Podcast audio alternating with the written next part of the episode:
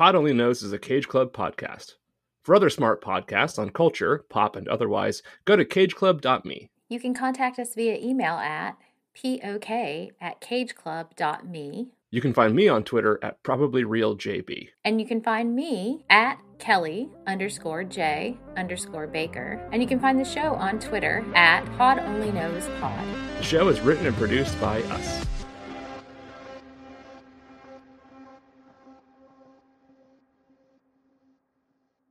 Welcome to Pod Only Knows. I'm Kelly Baker.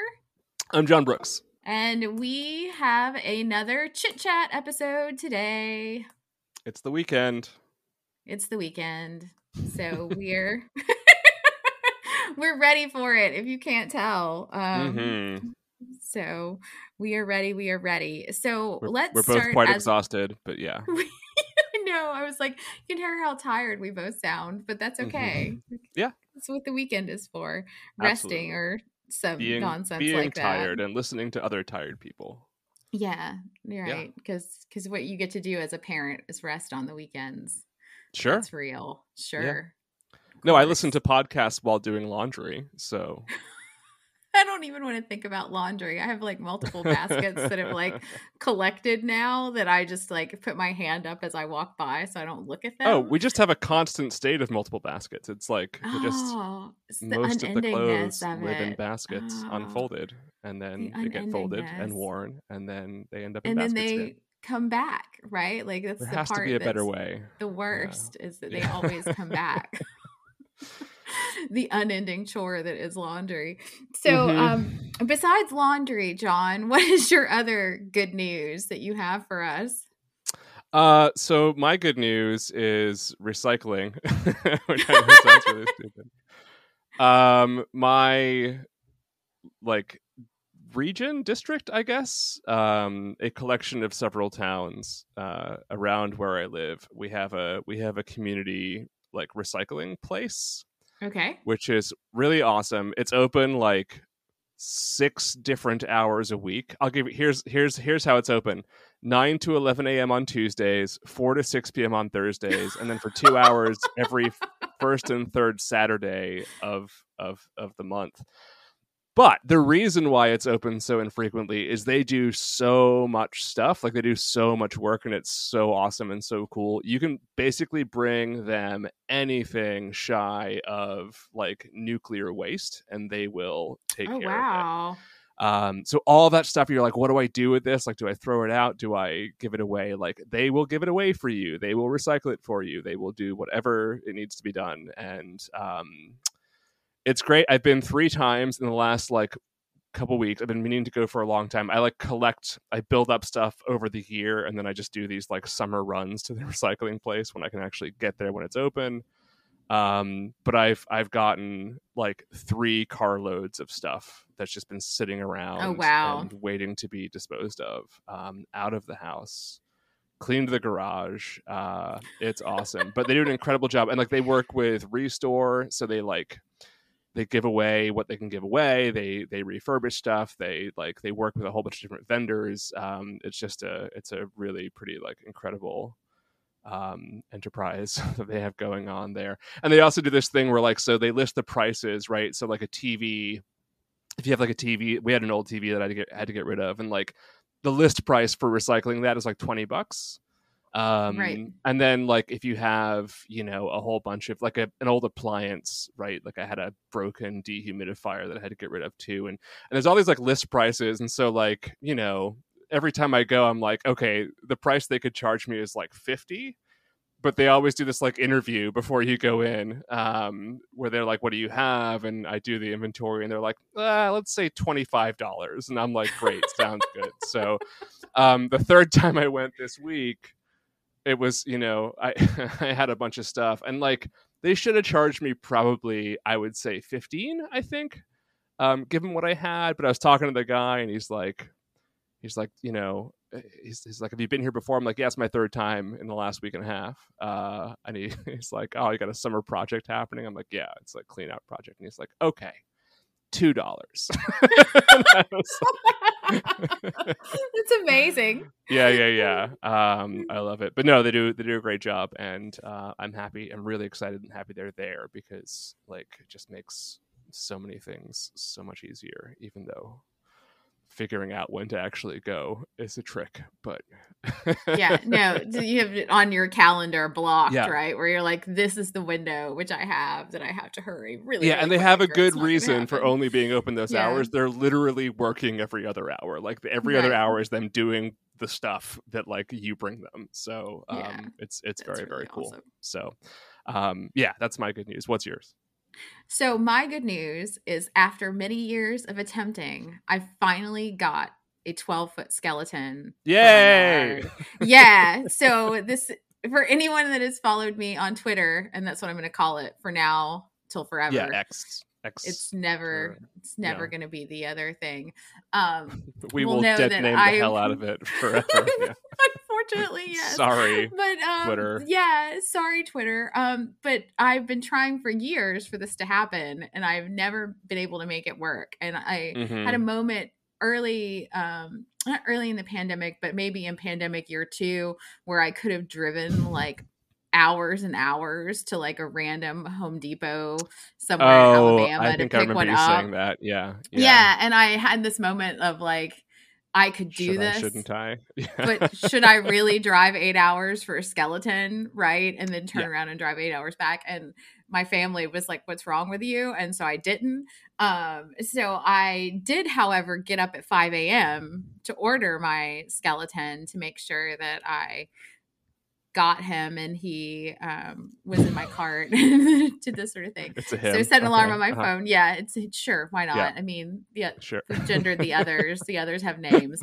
Um, you know, like this goes with the collection. Um, for people that haven't followed along on Twitter, I currently have two eight feet skeletons in my right, yard. and those are. I mean, yeah, and those, yeah, Skelly Tor and Mary Skelly, and then I Mm-hmm. have um Skelly J Baker, who is a five foot skeleton who sits on my porch, and we have Yep. not yet named the twelve foot skeleton because we haven't put him up yet. Um, the kids are going back and forth over what this skeleton should be named. Um, but they had to Mhm. deliver him on like a giant ass truck because it's a giant ass box of skeleton, Yeah. right? Um, hmm and so I missed the delivery because I was recording our podcast when this happened.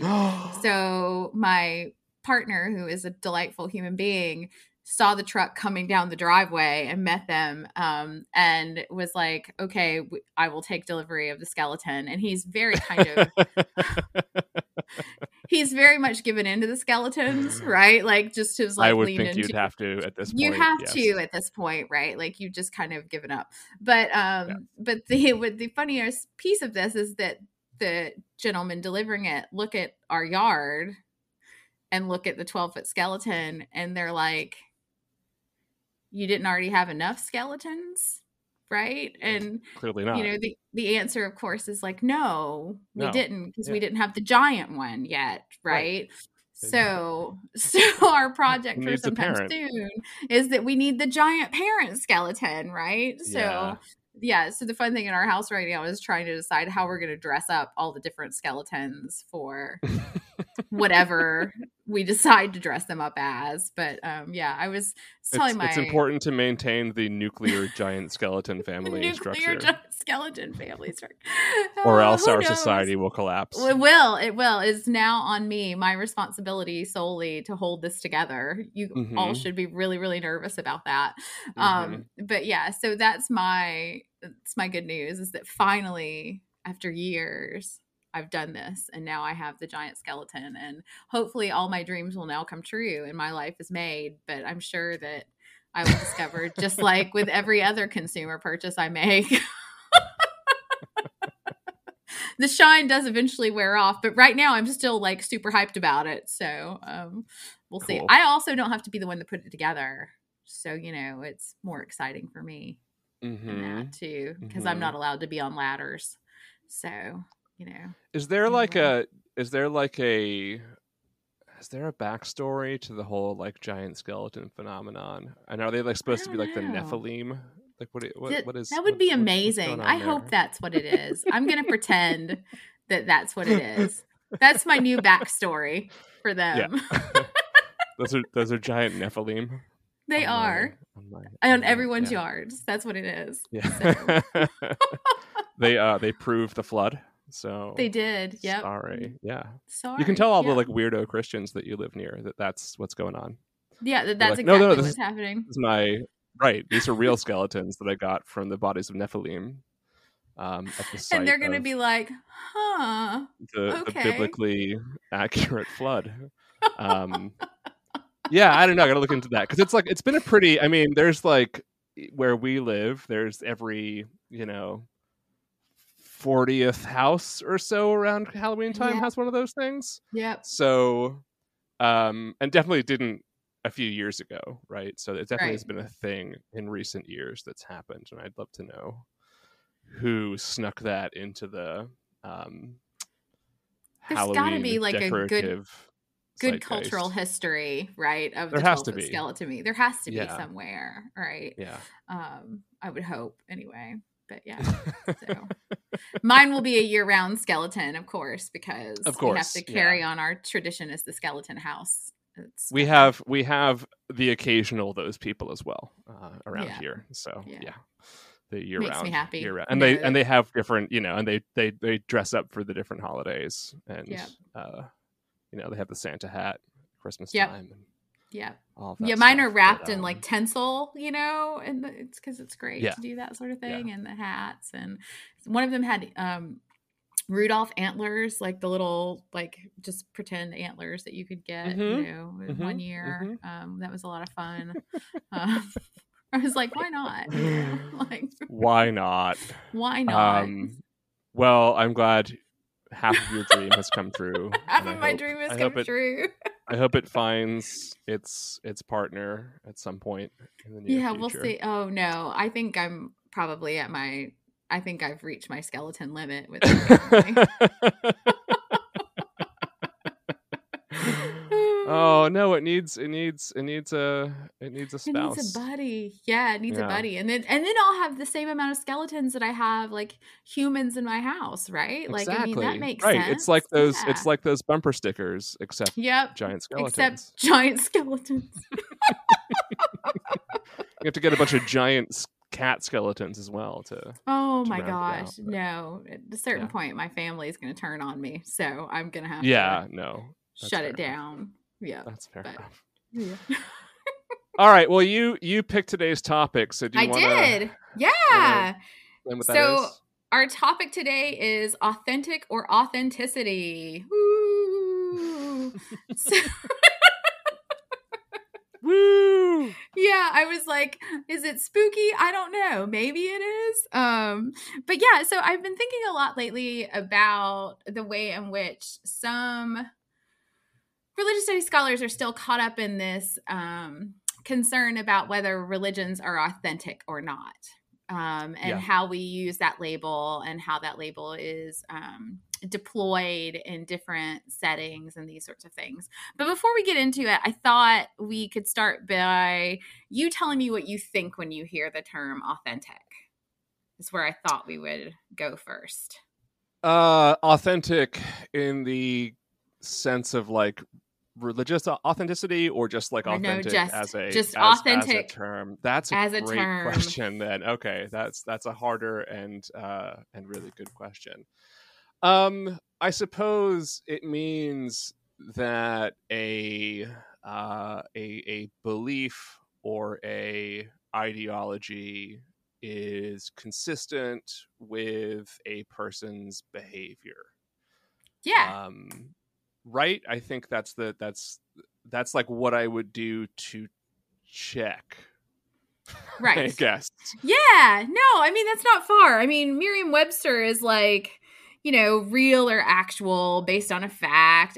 A- lot of it's about Mhm. consistency, you know, how consistent Yeah. everything seems to be. Um uh worthiness is often thrown in there too as part of it, which I thought was kind of interesting, whether it's worthy Mhm. of acceptance or belief. Um I often think about like the authenticity of self that's so much a part of our culture, you know, like the you be you individualism sort of thing that happens. Right, um, right, right, right. That is just like all over the place. So when I was researching this, almost everything I came up with first search was like how to be your most authentic self, right? It's like be mindful, very, be, yeah. you know, be um true and honest be this so it's just this kind of really interesting um way in which the language of authenticity is um so present or omnipresent in our culture right. right, now um that it doesn't take much to find it and to find people encouraging everyone to be their most authentic all the time without a lot of thought about why we're using that word.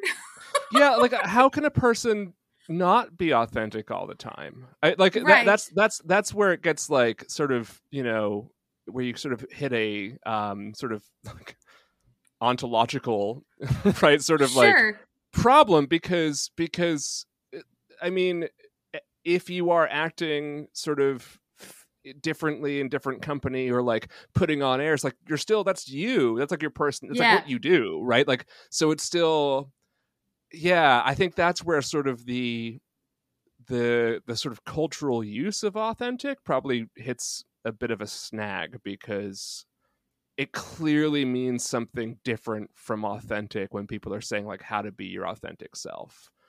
Because my authentic self is like a bunch of different people depending on my surroundings and how comfortable I feel with the people I'm around and like right. you know it's all authentic that really is who I am I really am right. someone who is like very different in very different circumstances and sometimes sure. pretends to be someone that I'm like not right and that's still authentic. so yeah it's a really interesting way that that term is deployed because it really does obscure i think the um what we're trying to say, right? When we talk about authentic behavior.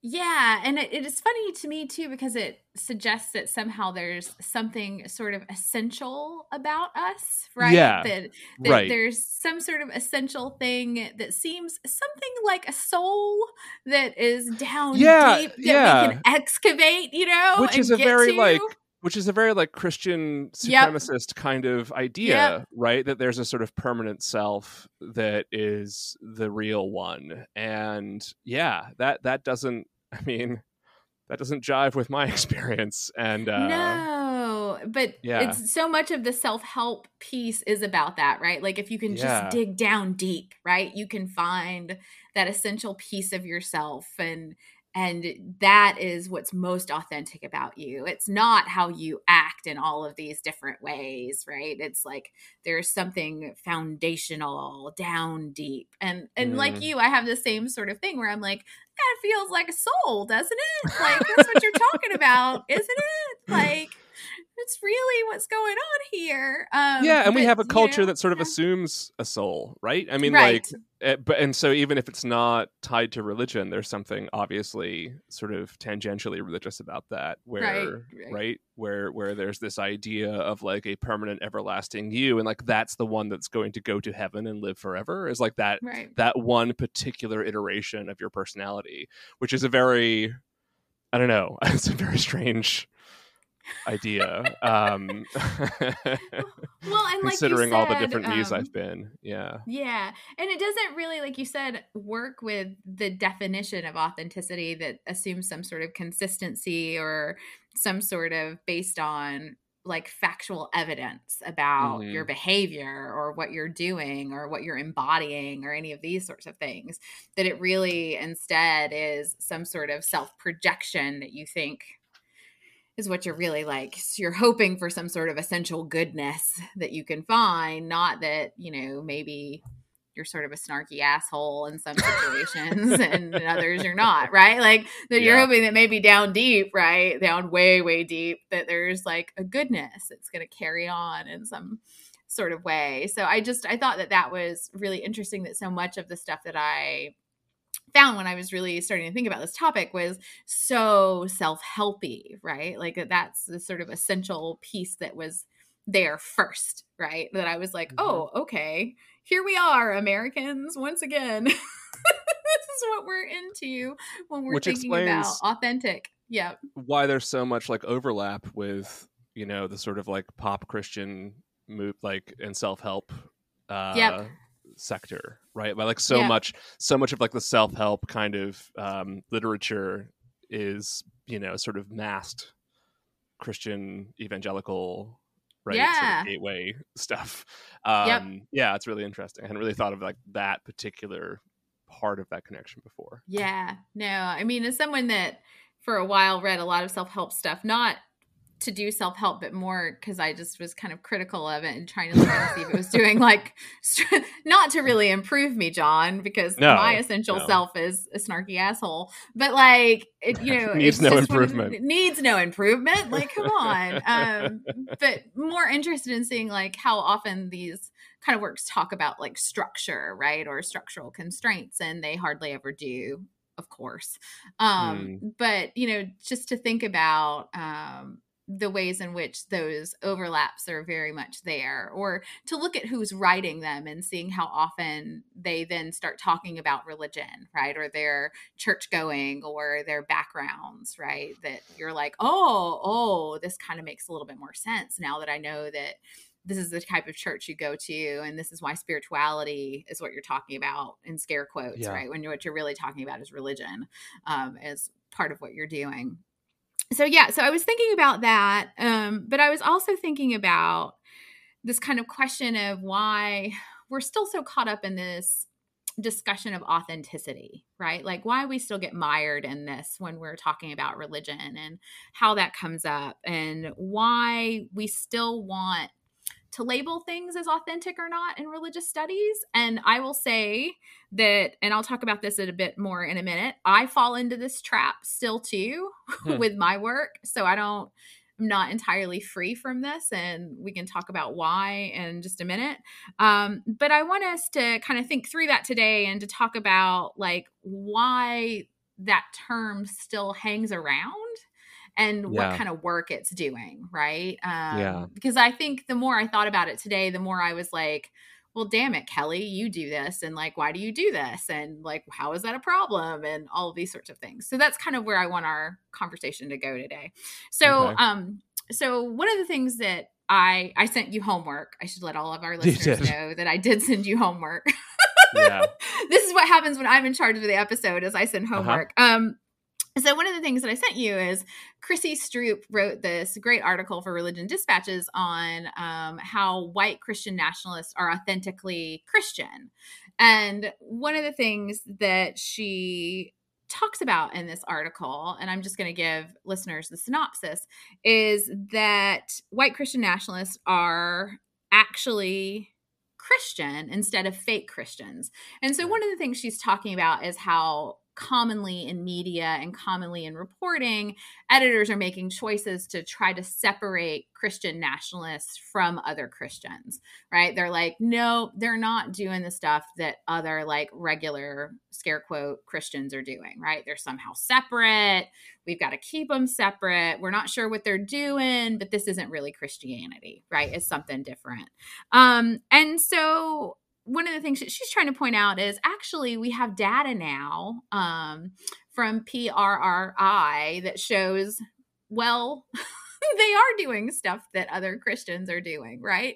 Like they're attending churches, they're doing this stuff. They are actually talking about this in affirmative ways. They're identifying as Christian nationalists. They're doing this stuff that we would consider fits in line with Christianity. So, like, what do you do with that, right?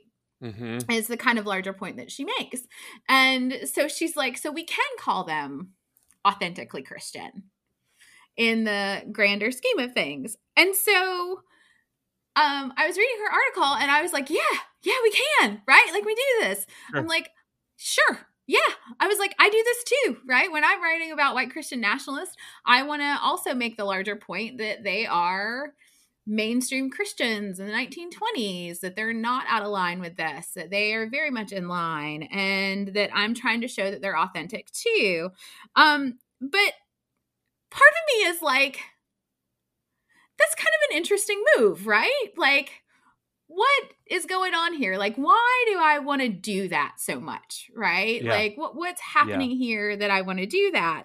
And so I was wondering what you thought about that, right? Like that shift to like claim that they're authentic. And I can say a little bit more about why I want to do that, but I was curious as to what your read on that was. Um, Yeah. and and kind of what you thought when you were looking through the article or reading through the kind of justifications that she had and um, and what that word kind of pings for you because it hit me a little bit different this go round.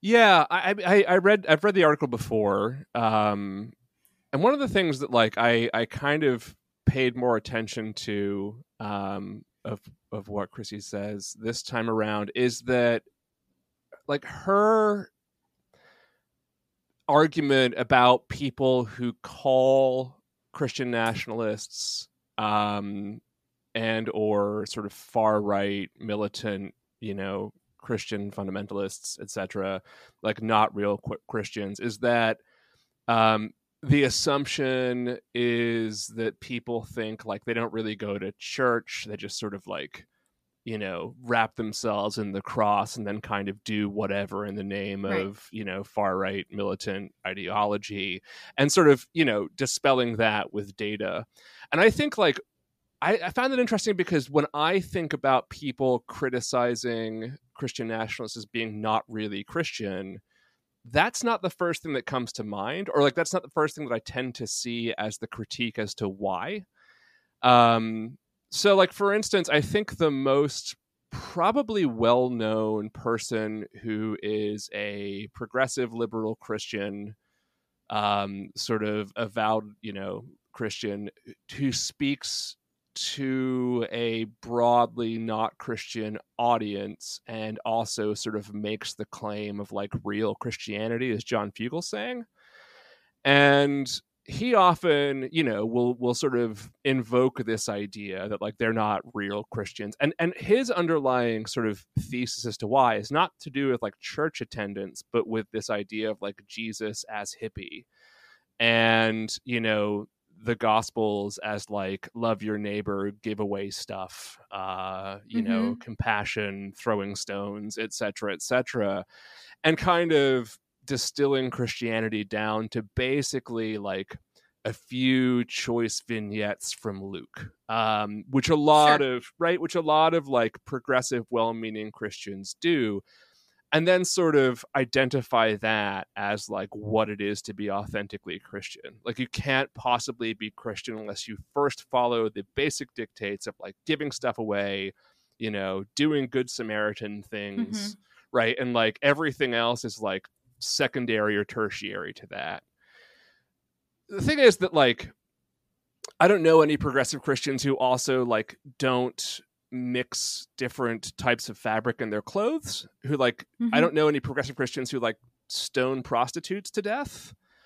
And you could just as easily say that, like, well, you're not then authentically Christian because the Bible says to do that, and you're just choosing what to ignore from the Bible, right? And and yeah, I, I mean, there's a whole lot of Christians who couldn't really care that much about the Gospels. They're mostly focused on like Paul and then like the resurrection Jesus from Revelation with like the sword and shit, right? And you know, that is definitely a completely reasonable interpretation of Christianity because there are no Christianities that that are consistent across the entire scripture. Um and, and yeah, like I it, it so that that interested me because I don't I don't see the criticism I'm sure it exists, and I hadn't really thought about it as much. That it's coming from people saying like, "Well, they don't really go to church; they're like not Christian at all."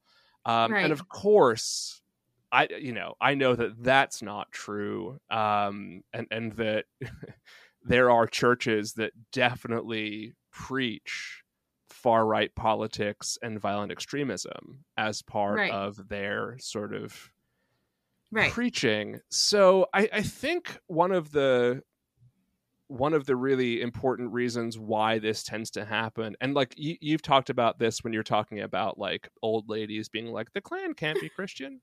That's right. I think a lot of it just has to do with just like a like a very base um, lack of education of what the Christian landscape really is, and and and again, a sort of like built-in inherent assumption that Christianity just equals like good people who work at soup Mhm. kitchens and shit, right? Yeah. Um, and occasionally like don't like gay people or whatever, but like Right. you know that that that that that's pretty much it. Um, and so yeah, I mean, it, it speaks to a lack of understanding of in the media, especially people who are like you know articulating these things a lack of understanding of the data of, of the of the of the landscape um, and a lot of things but i'm sure there's also something much deeper about sort of our feeling like we have a license to sort of say this is real and that's not real um, Yeah, sort of yeah. cultural that, that is also at play there Yeah, and I think that's the this is real and this is not real piece that I think is the one that's interesting to me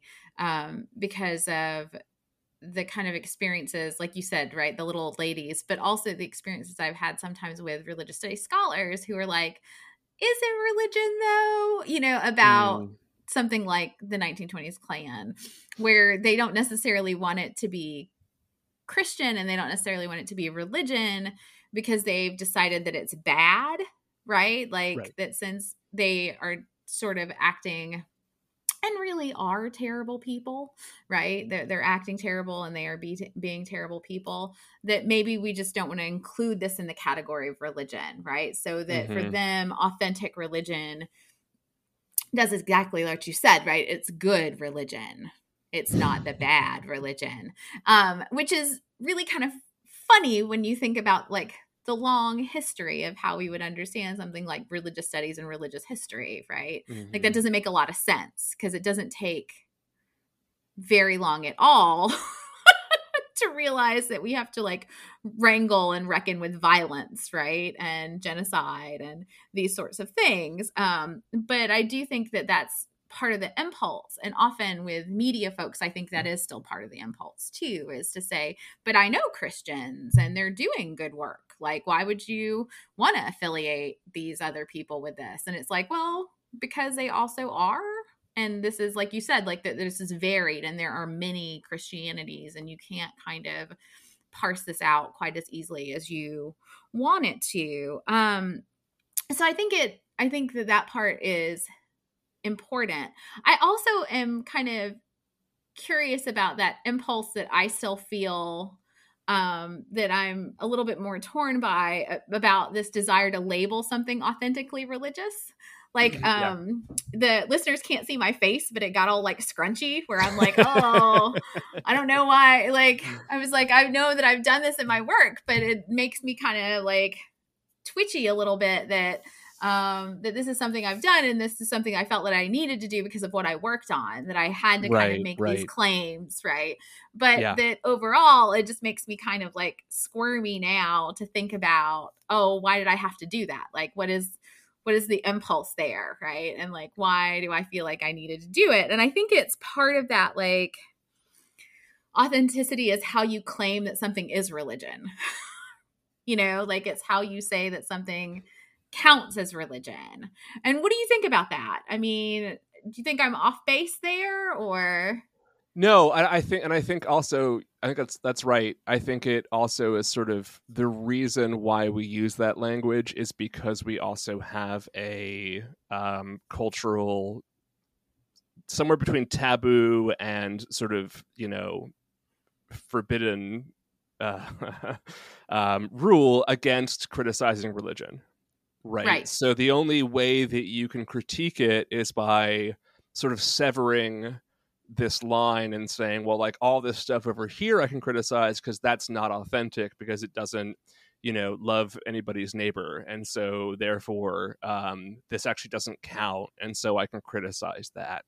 Um, which which is just you know part of I think a broader problem of the fact that we just like you are not allowed to question someone's religious views or to critique you know religion is a is a sort of you know holy category right um Right. for lack of a better term and like i think about so when i when i when i talk with students for instance about something like scientology and i think that's a really interesting case study for this um we'll we'll talk about scientology in more detail some other time but Scientology is it a scam? Sure, it is. Right? Like, is it is it a um you know it, it, is it like a, a abusive you know institution like yes is it a religion absolutely right like it ticks all the boxes. It is an authentic religion. Like what it does with that is is a different conversation and whether or not you want to critique it is a different conversation.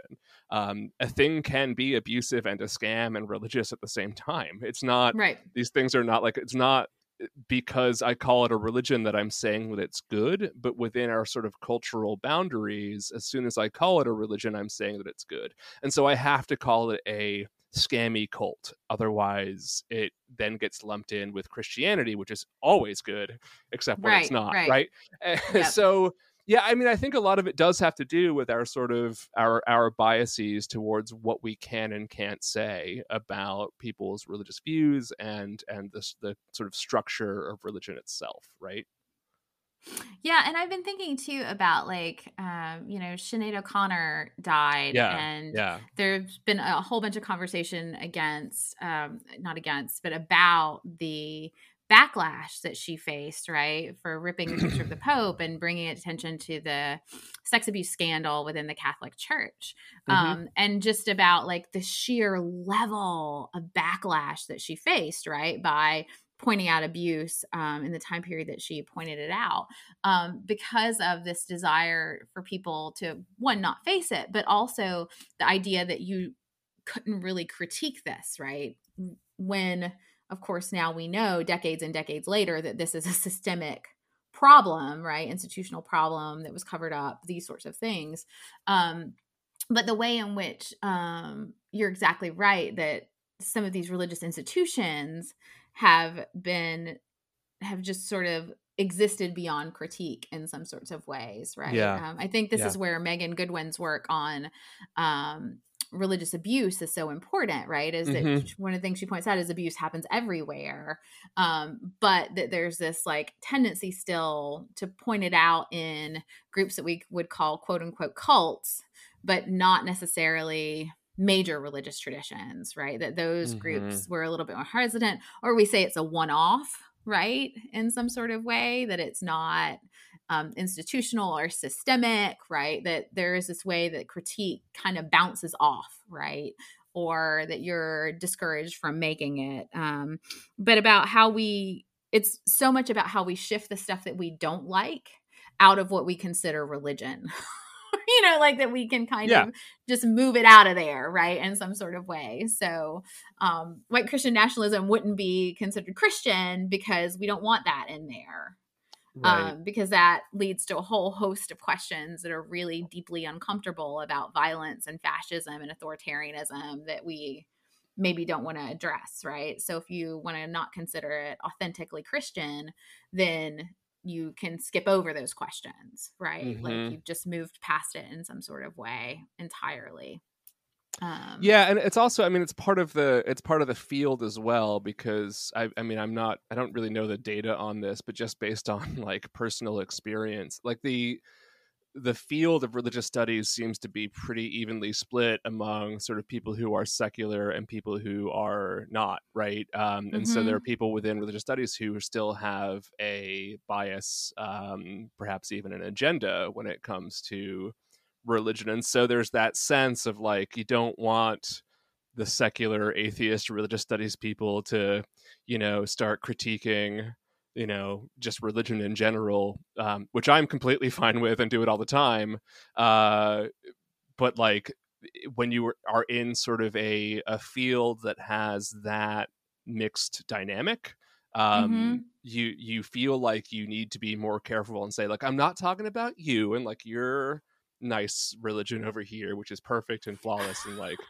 you know no Right. notes i'm talking about the bad people storming the capitol and like the klan and so i need a name for that so i Yeah. can separate it from the perfect thing that you do um which is which is you know flawless and great and you're great and uh yeah let's let's get along as colleagues etc and like again it's it's kind of part of the the weirdness of this particular field of study right that is distinct from all other fields of study which um you know you don't have to worry about this in like biology right right as a, right. uh, as a field of study um, sort of uh, upsetting someone's perspective uh, within the field. So um, yeah that's a problem. I don't know how you solve that problem but it definitely is a problem yeah and a continuing problem yeah method you're i mean and you're exactly right i mean it's just one of those things where you can imagine that it goes over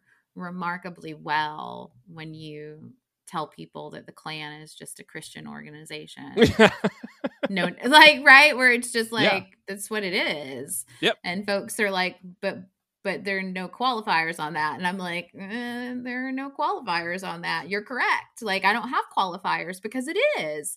Mm-hmm. You know, it's and just because again, it's like I don't have a faith commitment that would lead me to a different conclusion or that I don't have anything that's caught up in that statement in a way that someone else might um, but yeah it doesn't it doesn't go over well um, because it says that this is in the same trajectory in this christian history and we have to include it and that makes it deeply uncomfortable in some ways to mm-hmm um, folks that have particular faith commitments or are telling a particular story about Christianity in America um, that don't necessarily want to deal with the Klan as part of that story.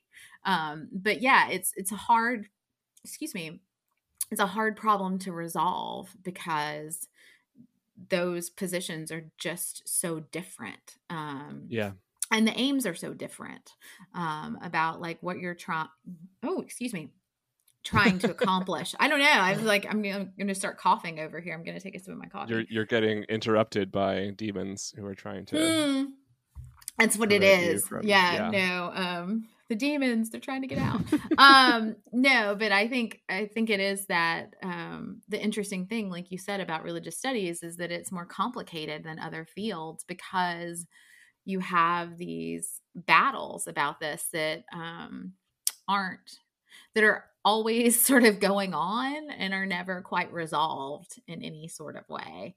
Yeah. They just aren't. Um, and so we're just kind of moving forward with this. And, you know, I think as long as we have people that still have understandings of religion as inherently good or religion as inherently bad or something like this and can't see that it's much more complicated than that, right? That it's ambiguous at best. Um, and that they're trying to fight those battles out that we're going to still have those same conversations about like is it authentic? Is it not? Right? Does it count as religion? Yeah. does it not count? Right? These these kinds of things that move along in that sort of way that um, kind of make me want to like lay down on the ground sometimes when they pick up you know when this kind of stuff like picks up where i'm like oh no we're doing it again. Um, but i think i mean it's an interesting question to ask and um, to kind of move forward. So, to shift us a little bit, one of the things that I picked up for our conversation today is um, a book by David Chidester um, called Authentic Fakes. I don't know if you're familiar with this. It's older. No, it's from 2005. No. Yeah. Okay. So it's it's a pretty cool book. So he's writing about religion and American pop culture. And the whole purpose of the book, which he wanted to title Holy Shit, which I think would have been an amazing title yeah, and I'm it. sort of bummed that it didn't happen. Um, much better. Is about how things that are fake can create religious experiences. Sure. So he's playing around with this idea of authenticity, looking at things like Coca Cola, rock and roll, Tupperware of all things, um, Nike, um, just to consider the relationship between religion and pop culture. So the idea sure. here is yeah. that like pop culture artifacts and devotion to them looks like religion, right? But these objects aren't inherently religious. So he's kind of playing around with some of the pop culture and religion stuff. So instead of saying like football is religion, you know, which is what the approach that some people take, um, he's saying, well, this stuff doesn't necessarily seem religious, but the things that happen around it kind of feel like religion, right? Mm-hmm.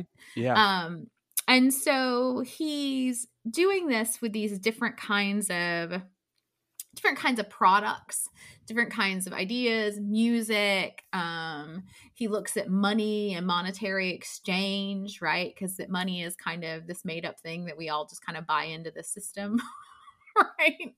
Um that we're a part of um that then rules us in this kind of way.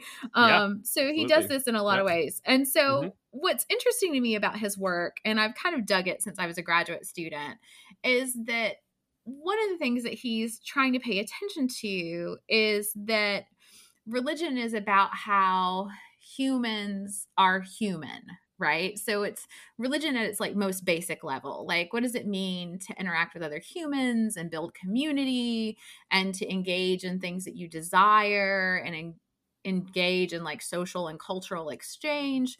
But also like what does it mean to interact with things that are above the human right? Like that we can't entirely explain too um and so he calls this stuff these like so-called fake religions right? Um and he's playing with authenticity there and about the authentic things that happen. So i was thinking about like examples that we have today of this right? Like things that don't quote unquote count as religion but could lead to sort of authentic experiences right right right um right, right. and so i was thinking about like the group fitness piece that i sent you. yeah you uh-huh. know yeah. um and the folks that are like doing like peloton and they're pedaling together and they're in a community together and like something is happening right and Yeah. it might even be like something some- ecstatic is happening some yeah something like Durkheim collective effervescence type thing happening, right? Yep. Um, and that they're building community and that they're doing this, but the the thing that they're doing doesn't really like fit quite with Mhm. maybe how we would define what religion is. Now there are people that are going to listen to this and they're going to be like Peloton probably could count as religion, Kelly. That's fine. Like it's cool, bro. Like if you want to go that way, like do your thing. Um Yeah. for the sake of my argument today, I'm going to go along with Chidester about this that it's not maybe entirely like that. And the people um you know who Jessica Grose interviews for the New York Times for her piece also don't entirely describe it as religion, right? Like there are pieces of it that look like that, but not entirely how it fits. Yeah. Um Yeah. so like what's your take on this? I mean, I think it's such an interesting uh idea, right? That like that there are these things that we have in modern culture that can kind of replace religion and authentic Yeah. religious experience for folks Yep. who are nones N O N E S. N-O-N-E-S. it's gotta be a better word There's got to be a Um, better word out there yes. somewhere. Again Um already but the- associated with yeah. religion and pronounced the I same way We know, need- yes, like it's just I I feel like But every yeah. time we use it, we are like spelling it. So which is which is fine because otherwise folks are going to be confused. But um, but I just thought it was an interesting thing to think about with the authenticity question too, right? Yep. Because they are building communities, they are getting something out of us, they're feeling stuff, right? There's mutual aid, there's love for people in their communities, right? There's mentorship happening, there's um I don't know, like there's something going on in their brains while they're pedaling that doesn't really work for me no, because it's I'm not ecstasis, doing it. for sure. I mean, it's the same as like it's the same as you know when we talked about yoga. It's the same as like meditation, right? There's an ecstasis, and ecstasis is a really big part of religion. And so, like yeah. you know, that happens in like rock as well. Like going to see Taylor Swift, right? There's there's Yeah. a religious shared ecstasis happening there. So like, there's definitely an element of of religion that's going on there. Um, yeah, I mean, we should definitely talk about this in in in like some specific examples in more detail in in the future. And we, I, you know, I we we bring this up with Brad in our episode coming out Tuesday um, about sort of the the problem of a lack of religion for atheists and like in, Mhm. in America, right? Like we've built religion so much around theism in this country that there's like a lack of um, you know organizing uh, um, uh, avenues for for people who are you know secular humanists and etc. Um, but to the specific like Peloton. Coca-Cola, you know, Nintendo versus Sega element all right, right, right? yeah. um i it's interesting because I, I hadn't really thought about it until you sent me that piece, but then it, it sort of hit me that the most recent sort of Peloton ad campaign brings up this whole like it's just a I think they say like fitness cult um thing. Oh no way. But, yeah, so I don't know if you've seen this one, but there's like a there's a Peloton ad that's about how people like don't give up on it and and so uh-huh there's this voice being like, "Oh, it's just going to be a coat rack," and then the guy's like, "No, actually, blah blah blah blah blah," and then the guy's like, "Well, it's just a fitness cult," and the guy's like, "No, actually, blah blah blah," right? Um, and so they even acknowledge right this sort of element of Peloton as fitness cult, like within the advertising, which I thought was super interesting. Um, yeah i mean a lot of this like in my in my master's thesis this is kind of something that i uh, sort of wrote around which is like one of the reasons why like conspiracy theories tend to form the way that they do in the west and and um, and thrive is because they often take the place of religion and they also often have the same basic functions of like as christian religion right? Like western religion does. Um and and I also think like it's interesting. I really wish this book had been out when I was in college because I definitely would have used it for like my my uh, work I did in my aesthetics course um, about like emptiness and kitsch and that sort of thing. But what you were just saying there reminds me of like something that Haruki Murakami has written about. Um, have you ever read any Murakami? I haven't. Okay. Do you know anything about him? No. Okay. No. So I'm, dis- he... I'm disappointing today. I'm sorry. No, no, that's yeah. fine. Like it, it, it's Murakami is a very sort of like it's a very sort of niche fan base, right? Like um he's very his fans are pretty like obsessive, but uh I probably would not have had not one specific person like turned me on to him 25 years ago, whatever. Uh but he's a Japanese author um who's who's really kind of like obsessed with American pop culture. Um in some very interesting sorts of ways. Uh, so he's very popular with Western readers.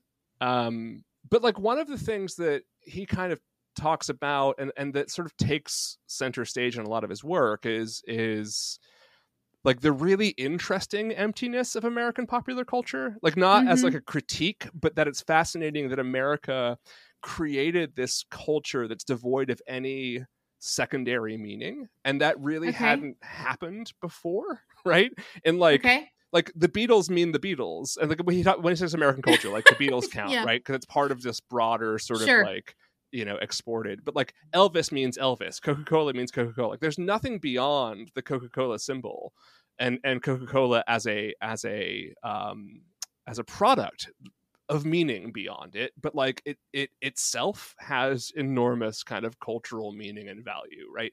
Um and so he's really interested in how sort of america crafted this these sort of isolated like independently important cultural artifacts that don't speak to anything especially bigger right? Mm-hmm. it's just sort of part of this kind of like very sort of compact mythos. And like and he and he you know would point to you know every like renaissance art is all about something much bigger and there's a lot more symbolism going on there right, right. and there's there's kind of a um a, a, shared passed down cultural collective value that is being um referenced in in, in that work but like the beatles is about like holding a girl's hand and like that's it and like there's right. nothing nothing beyond that to see right. here and and what's fascinating is that like but even that structure even that structure of like looking for meaning in something even if it's not there even that is part of that like christian subconscious that we're all sort of like born into in western culture right that like that even the devoid of of meaning thing is like it's still we still structure it like it's religion. Like when mm-hmm. people say i watch that show religiously or like you know what i yeah, what i talked right, about right. like loyalty between like sega and nintendo in the 90s and how like it's seriously like serious yeah. yeah. right? It really was an almost like religious devotion to something um and and and that can kind of stand in the way of like any other rational argument as to like why one is better than the other. So yeah, I mean, I do think it's really fascinating that there's both kind of the the structural sort of like approach that people take to these things that we get sort of from our religious heritage in the West, mm-hmm. but then Mm-hmm. also the people who are like they they're they're past theism and like don't really aren't into it, but are still looking for something Still, that's sort yeah. of similar, right?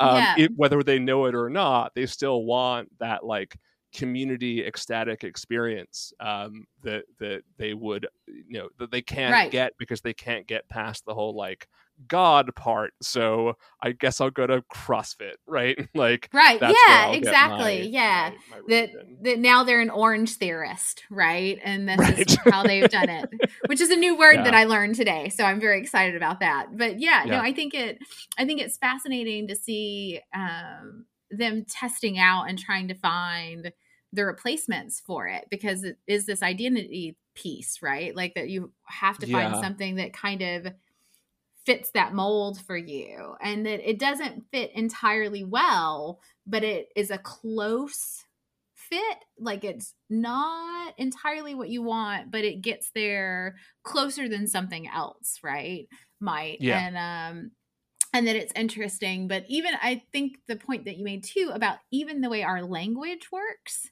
um around this i think is something that chidester points out too is that like even our language right like about devotion right or a pilgrimage to disney world yeah, or yeah, yeah, yeah. you know like yeah. just like the way this works or um you know like i'm a huge coke zero person and i'm not a pepsi person at all right and so Oh, like I'm a big it's a clear person. like what now are you I'm a, a big pepsi, Pepsi person? person? I am. No, yeah, I'm a- John, I'm a, diet Pepsi, diet diet Dr Pepper person. oh Yeah. i will forgive you i guess I like Coke Zero, but like it doesn't agree with my with my stomach. So oh that's- i'm that's sorry issue.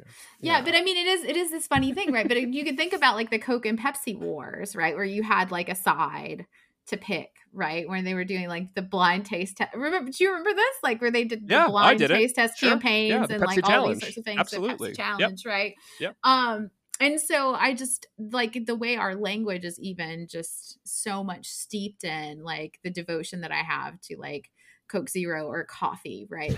just the religious language that we just swim in. Um, Yep. About things that aren't inherently religious, I think, which is his point, right? But that can still have those kinds of experiences about it, you know? Um, right. and I say this as someone Right. who's written about like coffee pots as altars, right? Where it's like I clearly Right. have fallen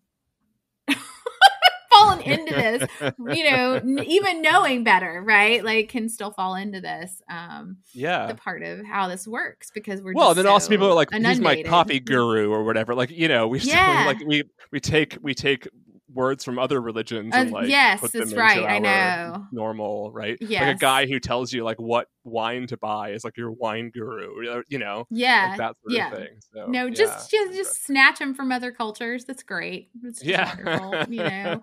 um how it works too but yeah, i think it's i think it's fascinating about how um those experiences can still be authentic and religious just not originating from what we might imagine and i think that that was a Mhm. really cool point that he made in 2005 that still holds up in 2023 um, for sure. but yeah, no, it's a cool book. Though again, I wish he had named it "Holy Shit" because that would be the best book. Title. I'm gonna read it and pretend that's the title the whole time I'm reading it. Yeah, no, Um, I I did, but you know, I was also like in my early 20s when I read it, so I was just like, this Yeah. has to be the title. Like, how could cross they not? right? Like, yeah, front to right. like, this book is called yeah, Holy to make Shit. this happen. Um, Yes. So, quick question then: How would we assess whether or not a person is like authentically part of the cult of Peloton? Like, Oh man. You know, I know a number of these Peloton folks and like Yeah. I think you can tell their seriousness by the selfies that they like. I, I don't know if that's performance, but like I know a number of folks who are like constantly posting the selfies with their like screens to yeah, show yeah, us yeah, that yeah, they've done it, Yeah. right? Uh-huh. Um with their like Peloton gear. So it's not enough that it's their selfie, but they also have like their tank top on or they have Yeah, you got to have like your your you know, prayer like, rug and your you like, have to you have to have all of your gear you know um they talk about it a lot right i should Yeah. say that i'm like a peloton failure i never bought the bike i did like the like Okay. Buy the spin bike, do the app sort of thing. Okay. But like I just absolutely abysmally failed at it. So I oh, so you can like do the Peloton classes with like a smartphone and just a normal exercise bike, is what you're saying. spin bike. Mm-hmm. Gotcha. You can. That's Interesting. yeah, because I'm that. cheap. Is that like Super cheap. Peloton Peloton Protestantism, basically? Like- it's, it's definitely not Peloton prosperity gospel. no, It's not what it is. no. it's how cheaply could I do this and maybe Yeah. appreciate it? And the answer is was not for me. But like I think Peloton. yeah, the the way to identify is to see that and to see how much they talk about it and if they're convincing you to try to get the bike and this sort of thing. But yeah. So I just I mean and I'm glad that they're dedicated and that that works for them. I just Mhm. um pedaling was not my way to community or exercise or yeah. any of I don't them think it just didn't didn't work either. out yeah no, I prefer to didn't. pedal alone. Yeah. well i think this is the problem is i was like maybe i don't want a community No, not when it comes to exercise. I definitely do not want a community. I was like thank whoop. you. yeah that's my authentic self speaking right there is i was like Yeah. do not want the exercise community thank you and good night yeah um, Take a vow of solitude when it comes to when it comes to that. I was like, I would like to walk in the woods with no one else. Thanks. Right. It was like, yeah, Exactly. Exactly. appreciate it. Yeah. Well, good topic. That was fun. Oh, thanks. Yeah, I'm glad it worked out. You know, Yeah. I was like, since it's my first time bringing, what, Yeah. while I get the bringing the topic, I, Yeah. I'm glad that it worked out. Yeah, it's a good considering I was a little nervous about it, just a little bit nervous. So a bunch of other topics to think of. So Yeah, um, yeah. yeah, a spin off of this. So yeah, uh, no, we're like Scientology. Coca Cola. Coca Cola. Uh, Coca Cola would be a good one. Yeah, Oh, that would sure. be fun. There is Yeah. a weird amount of religion when it comes to uh, the creation of soft drinks and that sort of Yeah. thing. So, I'll drink a Coke Zero for that episode. all right, that sounds yeah. good. Um, all right, have a good weekend, everybody. We'll be back on Tuesday with Brad and.